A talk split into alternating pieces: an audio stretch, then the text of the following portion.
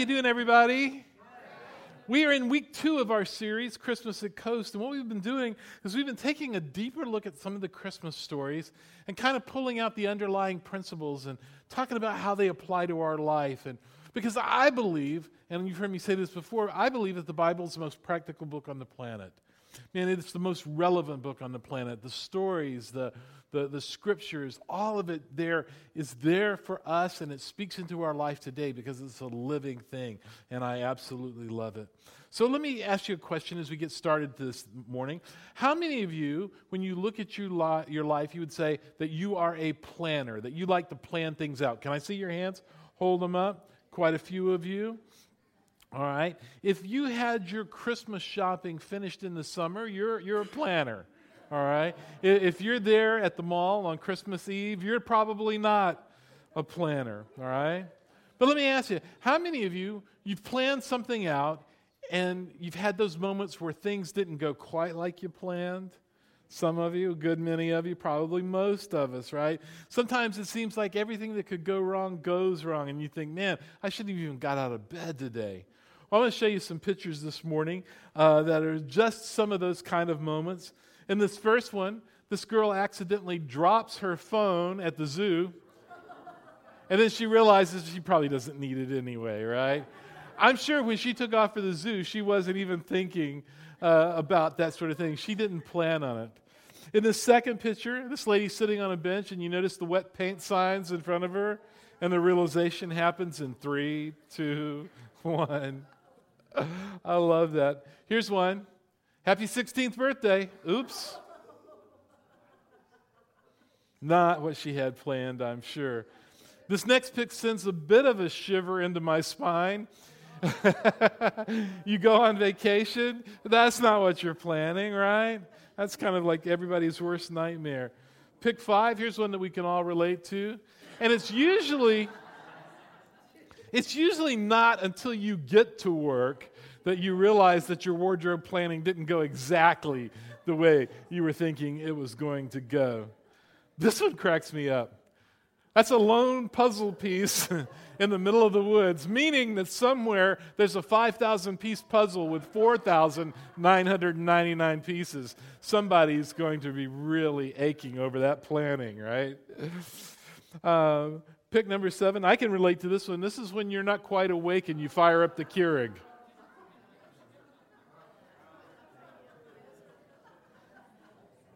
That's just bad planning. Pick number eight. Uh, when you live up north and you mean to turn on the rear defroster, but you open the sunroof instead. Not what he had planned, right? I like this one. Pick number nine. This is when your new Ford Fiesta Flame loses the F, and now it's a Ford Fiesta Lame. And then finally, this one clean up on aisle nine. Not what you planned. And the truth is, is every one of us have had days like that where we plan out, we make these plans, and then things just don't happen the way that we think they're going to go. You go, you know, why did I even get out of bed? I mean, I need a silent night. Forget everybody else. I need a silent night, right? And if you've ever gone through a day like that, or if you've gone through a month like that, or maybe for some of you, all of 2019 was like that. You know, it was just this tough times. And well, if that's you, you picked a great service to come to because the, one of the things that Christmas stories teach us is what do you do when things don't go the way we plan them? And not only that, but what happens when God comes in and changes your plans? The Christmas story is a story where everybody's plans got changed. Nobody's life turned out exactly the way they thought it was going to. For Mary and Joseph, their plans changed in a huge way. They were just a young couple engaged to be married. The, you know, they were all they wanted to do was get married, settle down, get a home, you know, live life, have a nice quiet little existence. And in the middle of that preparation, an angel comes along and says, Oh, by the way, God has a new plan for you. And Mary, there's three parts to the plan. Now, don't get upset. And I kind of, in my mind, have this picture of this angel saying that over and over again. Now, don't get upset. we think about don't be afraid, but he said, don't be upset. Don't be upset. It's going to be all right. Uh, but there's three parts to the plan, and it's a pretty big deal. Part number one is you're going to get pregnant before the wedding, and it's not going to be Joseph's. Yikes. Right? Number two, don't get upset about this because this will be a miracle. It's never been done before, it's never going to happen again. It'll be a virgin birth. okay? All right? And then the, the third part, the third part is uh, the child that you'll be carrying. Well, there's no easy way to say it. He's, it's going to be God. what? Right? I mean, God changed their plans. God messed up the plans of King Herod. Herod had been appointed king by the Roman Empire, and he was the king over Israel, even though he wasn't Jewish. Wasn't even Jewish. And Herod was like this control freak. He was extremely paranoid about being overthrown because he wasn't Jewish. So here's what he did in order to control and protect his kingdom, he just started killing everybody. Man, he killed everybody around him. He had his wife killed, he had his mother killed, he had his brother in law killed, and finally he had his own two sons killed because he was afraid that they were going to usurp his position. I mean, this guy was a nutcase right? And there's one place in the Bible that says that Herod was disturbed. You can imagine that everybody around Herod was disturbed, that Herod was disturbed, right? Because you didn't know what he was going to do. So all of a sudden, Herod's going through all this murderous rampage, and he hears a message that he wasn't really expecting to hear. He finds out that there was the king of Jews being born in his area. And so, man, he went berserk. He went out and declared an order that every baby under the age uh, uh, of two uh, would be murdered or killed so that his kingdom would not be overthrown. See, but God messed up his plans. The religious leaders of that day had their plans messed up by Christmas. They had been praying for a Messiah, someone who would come along, which means the anointed one. They were praying that God would give them a Savior, but what they really wanted was a political Messiah. They wanted a political savior. They wanted someone to come in and overthrow the government. They weren't looking for a spiritual savior. They were looking for somebody to come in and end the Roman oppression that was happening with the Jewish people. And then all of a sudden, Jesus comes on the scene. And Jesus says things like, Love one another, love your enemy, do good to those who despise you, return good for evil, love your neighbor as yourself. And they're going, What? I mean, what, what is that all about? This is not the Messiah we planned on. God messed up their plans. The innkeeper, that very first Christmas, man, he didn't plan on all the crowd that was coming into the city for the census. He wasn't prepared for it. And because he wasn't prepared for it, Mary and Joseph had to go and have a baby in a stable. God messed up his plans. And then there were the shepherds. You remember the shepherds? And their plans got messed up by Christmas. They were looking forward to another quiet night with the sheep, you know, under the Bethlehem sky, which was a starry night and calm and quiet, just taking it easy. And then all of a sudden, man, the heavens light up, and there's this angel in the sky who's making this announcement. So you guys need to get up and you need to go to Bethlehem because the Savior of the world has been born. Their plans were changed. Has God ever changed your plans? I mean, seriously, how many of you in, in the year 2019 you had some of your plans get changed? Can I just see your hands? Pretty much all of us, right? I mean, that's a universal thing. Sometimes our plans get changed.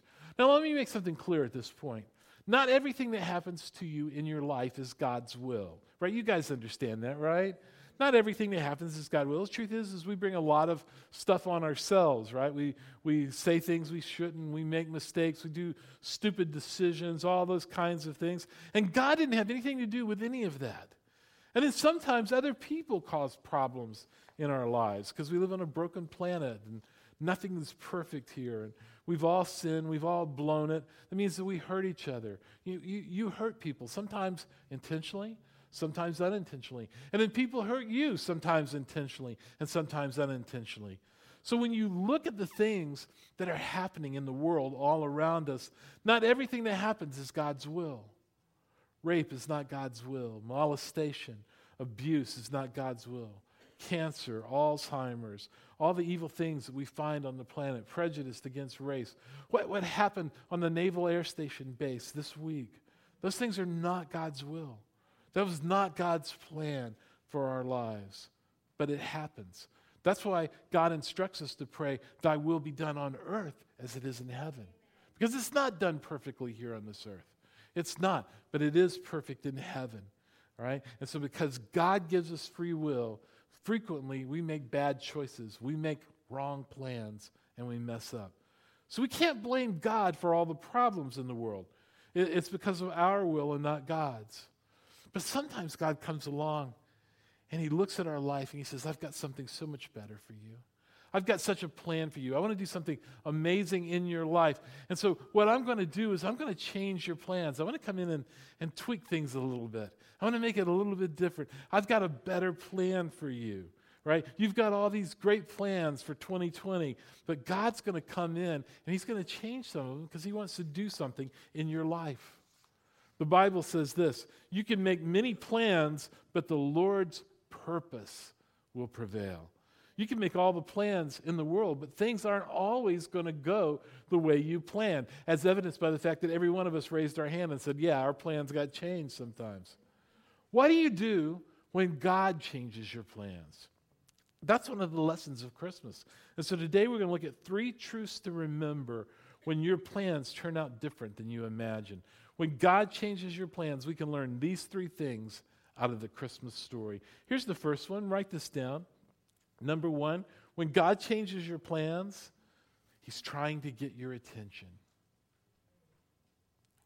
He's trying to get your attention. There's a quote, C.S. Lewis has so many great quotes. This is one of my favorites. He says, God whispers to us in our pleasure, but He shouts to us in our pain.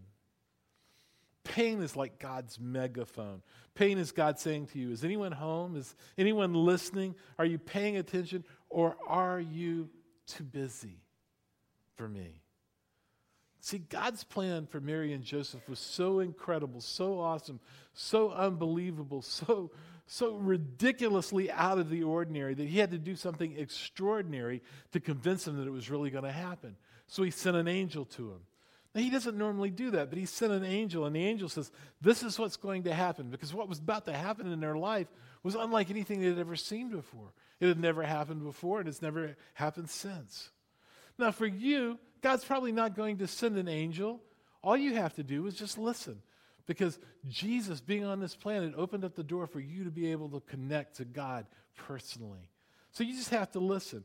But how many of you know listening's not that easy? Are you listening to me? It's not that easy. It's not. Because we're not good listeners, are we? Don't look at each other. we're not. We're not good listeners. And we're especially not good listeners when it comes to listening to God. In fact, most of us are poor listeners. Instead of listening to God, we're talking all the time. Or if we're not talking, we're listening to music or we're binging on Netflix or checking out social media or something else. We're so busy that God can't get through to us. People say, you know what? I never hear God talk to me. And I tell them, it's because you've got your lines jammed. You know, He's trying to get through. When God calls you, does it ever go straight to voicemail, right? The answer is actually yes. Because many times when God is wanting to talk to you, you're too busy. What would happen? What would happen if we were to just say, God, I want to hear from you. And I'm just going to be quiet for a little bit. And I'm going to listen. I just want to listen to you. What would happen if we would do that? Because most of us don't do that. And God can't get through. The Bible says this in Psalm 81. This is pretty telling. It says, God says, I wish my people would listen to me. I wish my people would listen. When it comes to listening, we're not that good at it. The truth is, if we would just learn to listen, it would save us from tons of problems because God's got a better perspective than we do. He sees things differently than we do.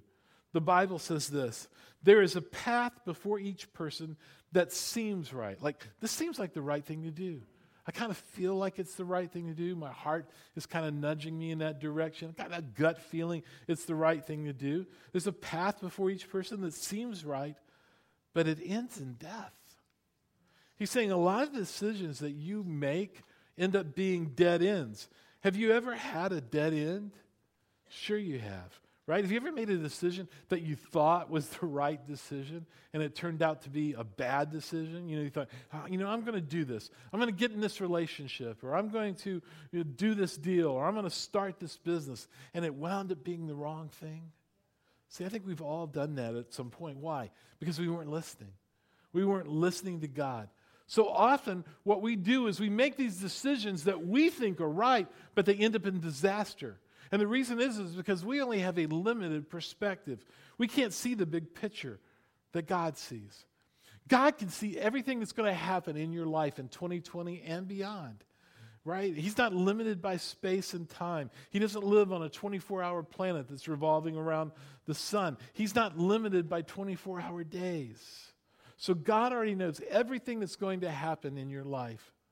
It's like if you were driving up in the, in the mountains of Tennessee and you're on those curvy roads. And you know, when you get on a curvy road like that, there's always somebody that's driving like 15 miles under the speed limit, right?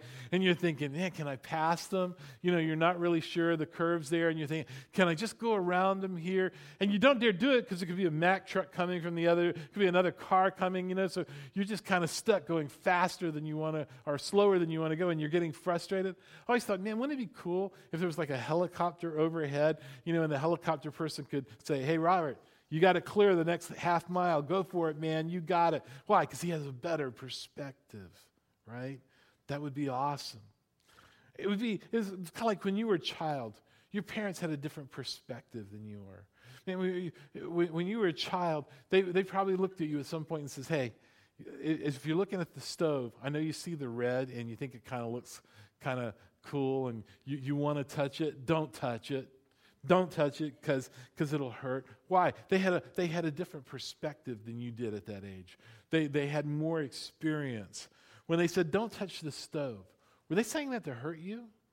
No. When, when they were saying, don't touch the stove, were they saying it because they hated you? No. They're saying it because they loved you. In the Bible, God gives us direction. Here's some things that you need to do in life and here's some things that you shouldn't do in life. But many times we don't listen, right? We, we don't listen because we think, I know better than God on this. I mean, I, I know what will make me happy better than God does, so I'm just going to ignore that. I know God says don't do it, but I'm going to go out and do it anyway. I'm going to ignore that, all right, because I know better. And God says, You're going to get burned. You're going to get burned. Everything that God does in your life, everything, He does it for you. And He does it out of love, He does it to protect you. As a loving parent, as a heavenly father, He's saying, I don't want you to get burned. He's saying, I don't, I don't want you to have a broken heart.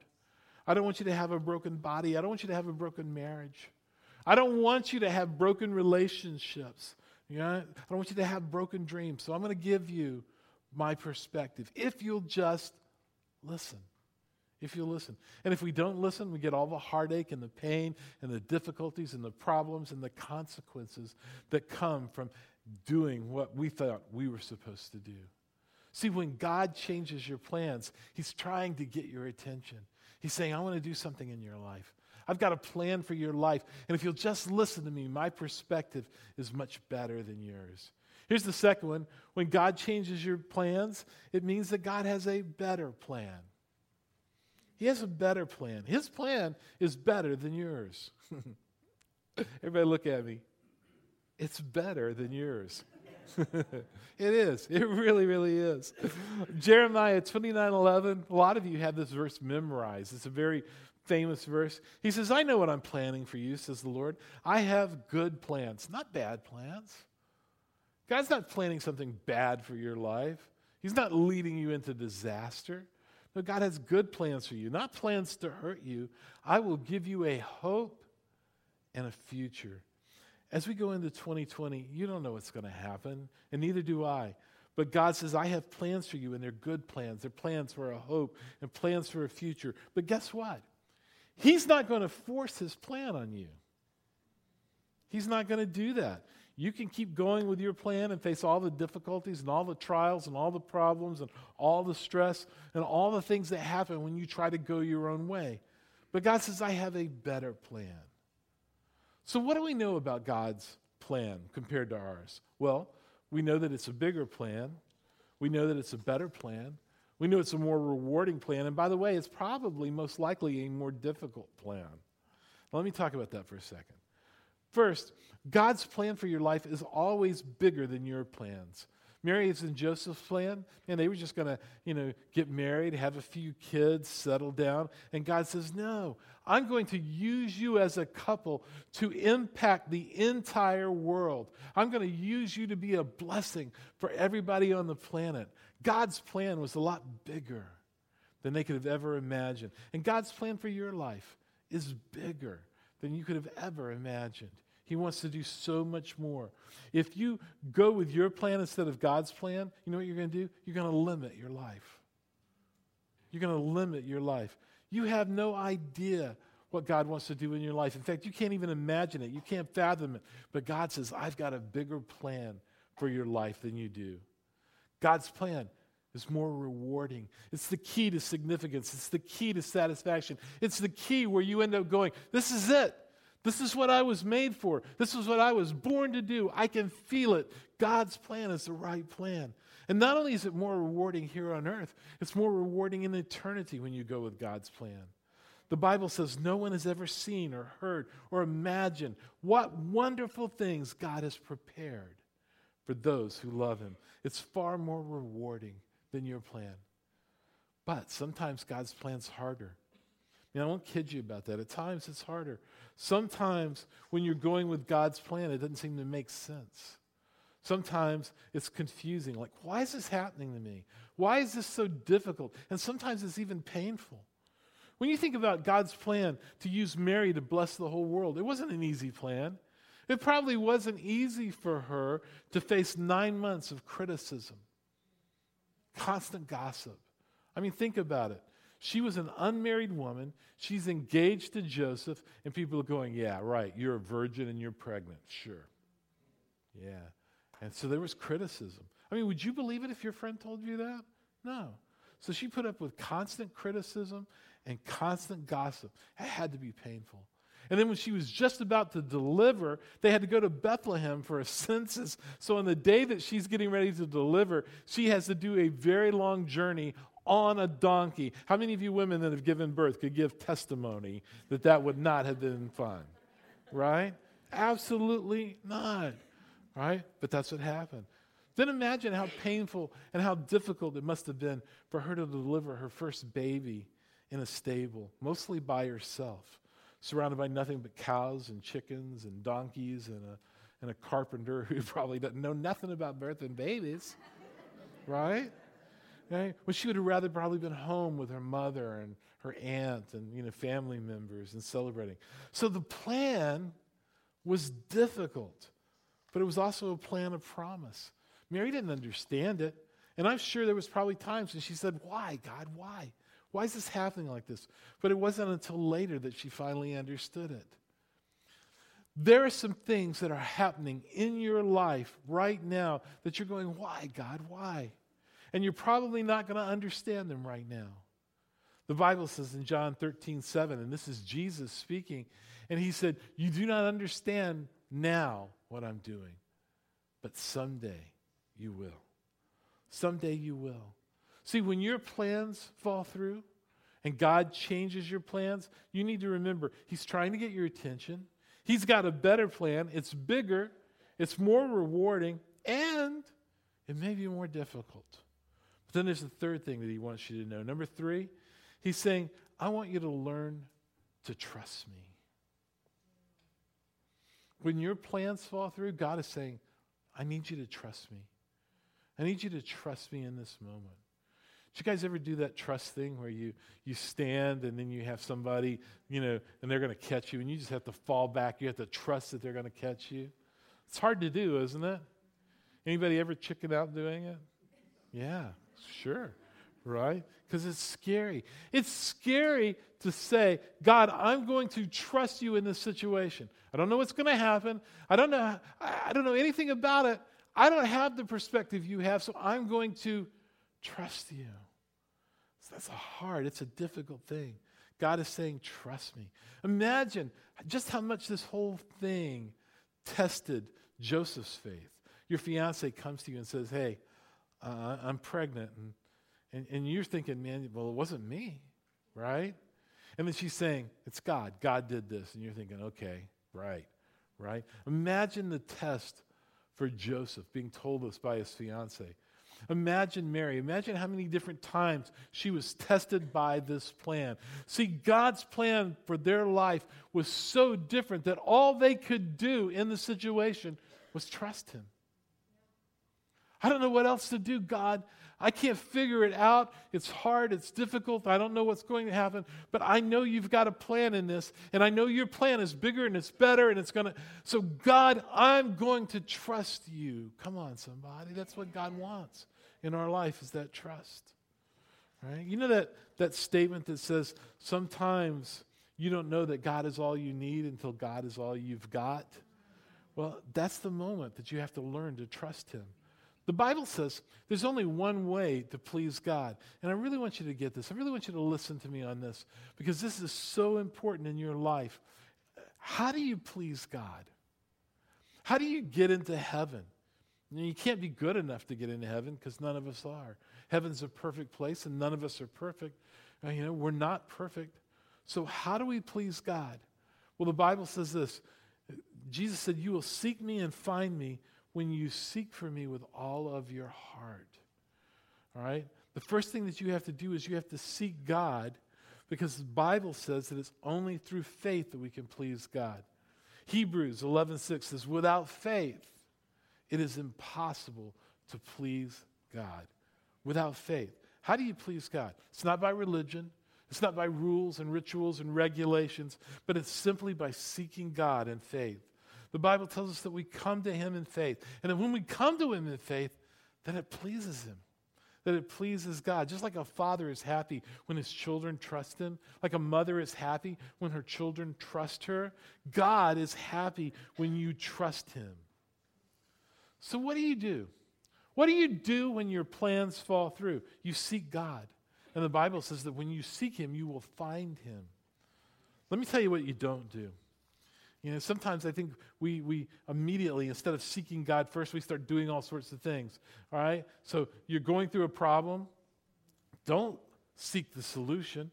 Don't seek relief. Don't seek to get away from it. Don't, don't seek an explanation. And if you're going through a problem right now, first thing that you need to do, seek God. Seek God first. Put God first in that moment. Say, God, I don't know what's happening, but I'm coming to you. I want to hear from you. I want you to lead me through this situation. I can't tell you how many times I talk to people. They come into my office, they meet with me, say, I'm going through a problem right now. This is what's happening. And they lay out this just the circumstance that they're dealing with. And I'll say, What is God saying to you when you pray about it? Well, I haven't really prayed about it. You're telling me that you came to talk to me before you talked to him? Something's out of order with that. Man, we have to seek God first. Turn to somebody near you and say, Seek God first. Seek God first. He says, If you'll seek me, you will find me if you seek me with all of your heart. And then he says, Without faith, it's impossible to please God. Then it goes on to say, But he gives joy to those who earnestly seek him. So you seek him with all of your heart. Second thing you do when you have a problem is that you trust him. You trust God. You trust that He knows what He's doing. You trust that He's wise. You trust that He's loving. You trust that He cares for you. You trust that He's going to see you through the situation. That even though you may not be able to see the light at the end of the tunnel, you may not be able to see the clear path through, you trust that God has a bigger and a better perspective and that He can lead you through it.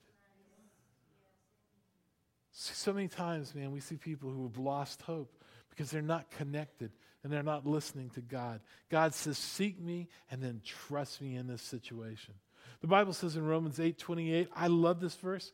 You've probably heard me share this verse as many as, times as any verse I've ever shared. Romans 8 28. We know that all that happens to us is working for our good if, everybody say if, if, if we love God and we're fitting into his plans. Fitting into whose plans? His plans. Right? We know, we're not guessing, we know for certain, we're confident. We know that all that happens, not just some things, you know, but everything, all things, all means all, all things whatever you're going through, whatever your circumstances are right now, whatever feels like it's overwhelming to you, whatever thing you may be going through right in this moment, where it just looks hard, it looks difficult, and you don't, you don't see a way out on your own. No matter how hard, we know that all that happens is working together for our good. It doesn't say God's causing what's happening, all right? Because not everything in your life that happens is good. There's things that happen in your life that are not good. But here's the promise the promise is no matter what happens in your life, whether it's good or bad, there's a loving God who has a bigger perspective, who wants to come along and work alongside you in this situation, and He will get you through if you seek Him first and you trust Him. That's what it's all about. Right? God causes all things, everything to work together for good. If we love God and we're living according to His plan and purpose. Now, that's not a promise for everybody. That's a promise for people who say, God, I want to go with your plan. I want to follow your plan, not my plan. And then you trust Him. See, when your plans get changed, you need to understand this is a test. God is testing you. He's testing you to see, am I going to trust God? Or am I going to trust me? That's the test.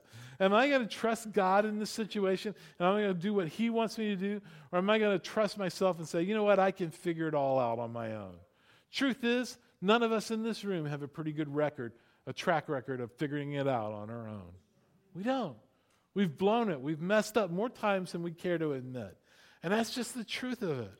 All right? So I have to look at this thing and say, am I going to trust God am I going to trust myself? See, the fact is, we don't know what 2020 holds. None of us do. If anybody tries to tell you what 2020 holds, they're crazy.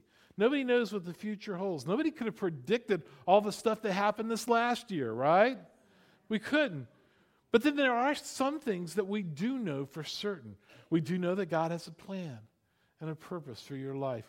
We do know, uh, we, we do know that. We, we do know that God's going to change some of your plans this year. We know that. We know that God will always be with you no matter what you're going through. He will never leave you. He'll never forsake you. And we know that cooperating with God and His plan is the only way to really live. And trying to do it on our own, and while it may seem right, it ends in a dead end there's like three warning signs that you're not trusting God and following His plan. Three warning signs. And they're fatigue, frustration, and fear. Fatigue, frustration, and fear. When, when, when, when you're fatigued, it's a pretty good sign that you're following your plan and not God's plan. When you're frustrated, it's usually because you're following your plan and not God's plan. When you're fearful, uh, you're worried or you're anxious. And by the way, I'm going to talk about this in great detail next Sunday. And you don't want to miss next Sunday because I'm going to talk about how to have a no fear Christmas. All right? But when you're fearful or you're worried or anxious, it's usually because you're following God's, you're following your plan and not God's plan. Those are the warning signs. See, that's why God sent us a Savior. Not just to save you from sin. Yes, He came to do that, and I'm glad that He did. But He also came to save you from the effects of sin, too. What are the effects of sin? Failure, fatigue, frustration, fear, doubt, depression, resentment, anger, loss, fear, worry, guilt, shame, resentment, bitterness. All those different emotions that are saying, hey, you're on your own on this. You're going your own direction. I've got a much better plan for you. Just trust me. Walk with me. The Bible says in Psalm 138 the Lord will work out his plans for my life. Who's going to work them out? The Lord will work out his plans for my life, for his faithful love endures forever. His faithful love endures forever. God says, I have a plan and I'll work it out if you trust me. And who does he want you to trust? The person he sent at Christmas. See, that's what the angels were announcing that night of the very first Christmas. Today, for you, a Savior has been born Christ the Lord. Why do we celebrate Christmas? Because God sent us a Savior. A Savior has been born to you. He's a personal Savior. You say, well, what do I need a Savior for? I'm not like drowning or anything. What do I need a Savior for? Believe me, if you didn't need a Savior, He wouldn't have sent you one 2019 years ago. You need a Savior. You need a Savior from yourself. you do. You need a Savior to save you for a purpose. You need a Savior to save you for eternity. You need a Savior to forgive all your sins. You need a Savior to help you figure out the right path. You need a Savior for a hundred different reasons. You need God in your life. And God says, I'm coming. I'm come to earth in human form, sending my son to die for you because you need a Savior. Have you ever accepted God's Christmas gift to you? I, I talk about this probably every Christmas, you know, but I want to share it again. It's kind of like an unopened Christmas gift. Let's say you were to give me a Christmas gift and I wouldn't put it under the tree and it's sitting under the tree, and somewhere around April or or May, you come up to me and say, Hey, Robert, how'd you like that Christmas gift that I got you? And I go, Hey, you know what? I've been so busy, I haven't even had a chance to look at it. You go, What? What are you talking about? I, yeah, I, I mean, I meant, to look at it. I meant to open it up and, and see what it was, but I've just been so busy, I haven't even really looked at it. What would happen? You'd be offended, and I would be out of the blessing and the benefit of the gift. But you know what happens? Year after year, Christmas after Christmas after Christmas, we celebrate Christmas, but we never open the gift. You may have celebrated Christmas every year of your life, and you've never opened the gift. What is that all about? What is the logic in that?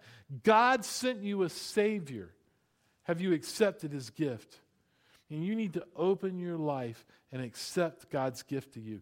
He wants to save you, and you need a Savior.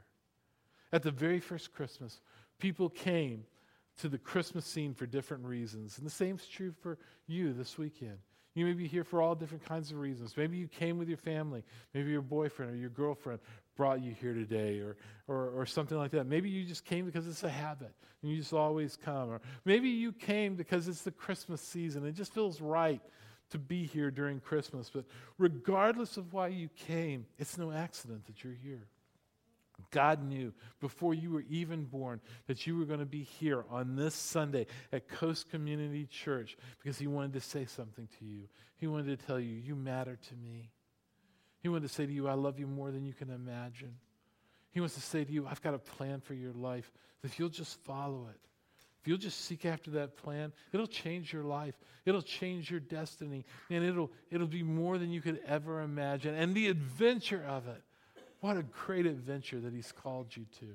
He's saying you'll do it. It's a lot more useful than the messed up plan you've been following on your own. See, all of us here, we're in one of three spiritual categories. We're either seekers, or we're saved, or we're stumblers.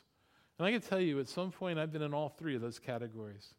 Some of us are seekers, and that's not a bad thing. That's a good thing. You're checking it out. You're kicking the tires. You're saying, I want to find out what this God thing is all about. I'm trying to discover the truth. You know, the wise men on that very first Christmas, they were seekers. They came seeking to find God. And I believe that wise men and women still do that. They still seek after God. They still seek Jesus 2,000 years later. It's wise to seek out God. And just as God guided the wise men to Bethlehem, He guided you to Coast Community Church this particular Sunday. Some of you, maybe you're in the second category. You're saved. You've already accepted Jesus as your Savior. You know, you're confident that your past has been forgiven. You know that He's given you a purpose for living out every single day. You know that He's promised you a home in heaven. You're confident of that. You've accepted Jesus as your Lord and Savior. You're saved. Some of you are here in the third category that I call stumblers. That means I know Jesus, but kind of lost contact with Him. Right? I, there was a time when I felt really close to God, but the truth is, I haven't felt close to Him in a long time. Can I just say to you, it's time to come home. It's time to come back. It's time for you to come home to God during this Christmas season. God is waiting to receive you and accept you. See, regardless of where you are in your spiritual journey this morning, I'm going to close with the Christmas prayer. And I want to invite you to pray this with me, whether you're a seeker, or a stumbler, or a saved person. Bow your heads.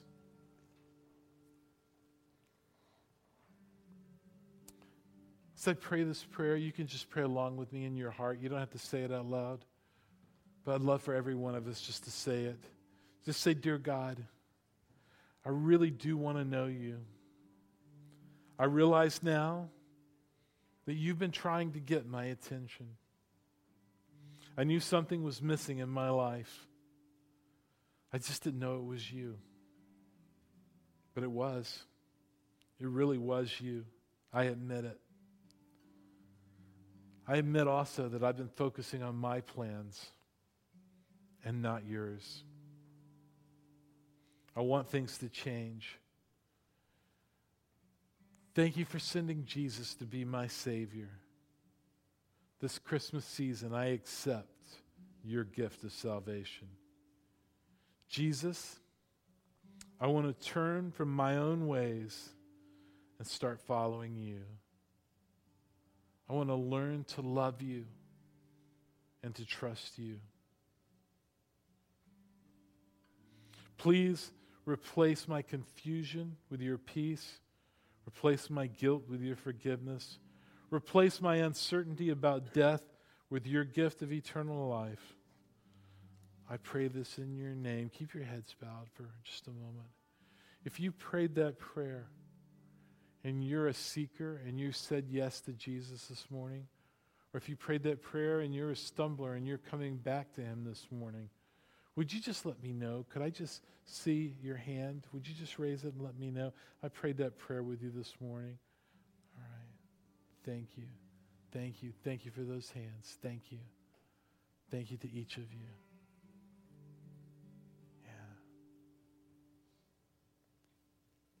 Lord, I just thank you that you have this amazing plan for my life. And that for every person that's sitting in here, Lord, it doesn't matter where their life has led them to to this point. It's where they go from here. It Doesn't matter where your feet have been, it's what your feet, which direction your feet are headed now. That's what makes all the difference in the world. I pray that today, more than any, that you would just be open to God's plan. And would you just tell him that? Would you just say to God, right where you are, God, lead me in your plan? I'm trusting your plan. Even if I don't understand it, I'm trusting you. In Jesus' name, amen. Can we give a hand to those who. It's my prayer for you this week is that in everything you do, you'll seek Him first. You'll trust Him in your situation. Even if it doesn't make sense to you, you'll trust He's working for good. He's going to bring good out of this. He's got a plan. His plan's better than my plan. I'm going to trust him. And I pray that you'll feel that, that trust so much during this Christmas season. I know some of you, you're walking through some difficult things right now. I know some of you are going through things that you just don't understand what's happening. But I want you to know that when you seek God first, He's going to help you through this. He's going to walk you through this, and it's going to be powerful. And you're going to see God's glory in your situation. Amen, everybody?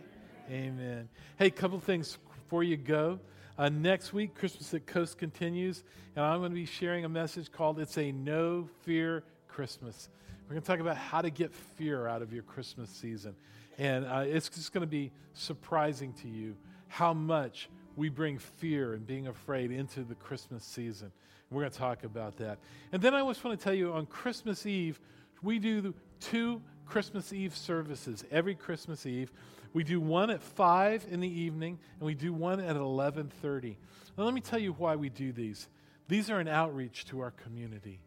These are for us to be able to reach out beyond these doors and minister to people who might not normally come. People really come on Christmas when you invite them.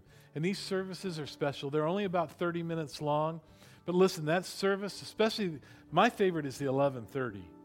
No, I, am telling you, when we first started doing 11:30 service, I thought nobody's going to come, and they do, because it's just a special time. What happens is when 11:30 ends and um, the service ends, it's Christmas Day, and there's just something holy and amazing.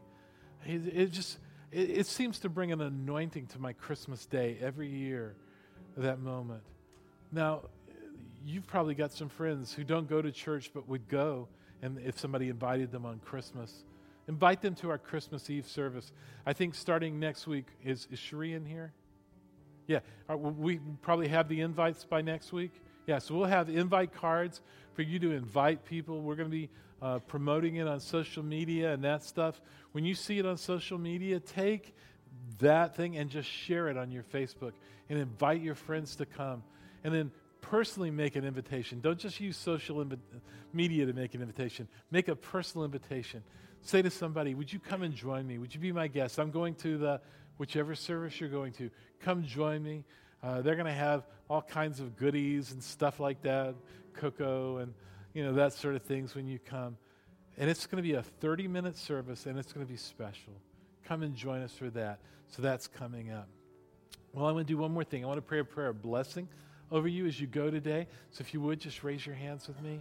It's one of the great joys that I have as a pastor is to send you into your week where the, the church leaves the building and goes out and is a blessing to the world around. So, Father, I thank you for every person that's here. Lord, I pray your blessings over them. I pray that you give them favor to all the people they come in contact with. Pray that you give them wisdom, that they would walk in wisdom according to your word. I pray that your anointing would be on their life this week. And then, Father, I pray that you would give them divine opportunities, that they could tell other people the story of what you've done in their life in Jesus' name. And everybody said, Amen. God bless you guys. Have a great, great week.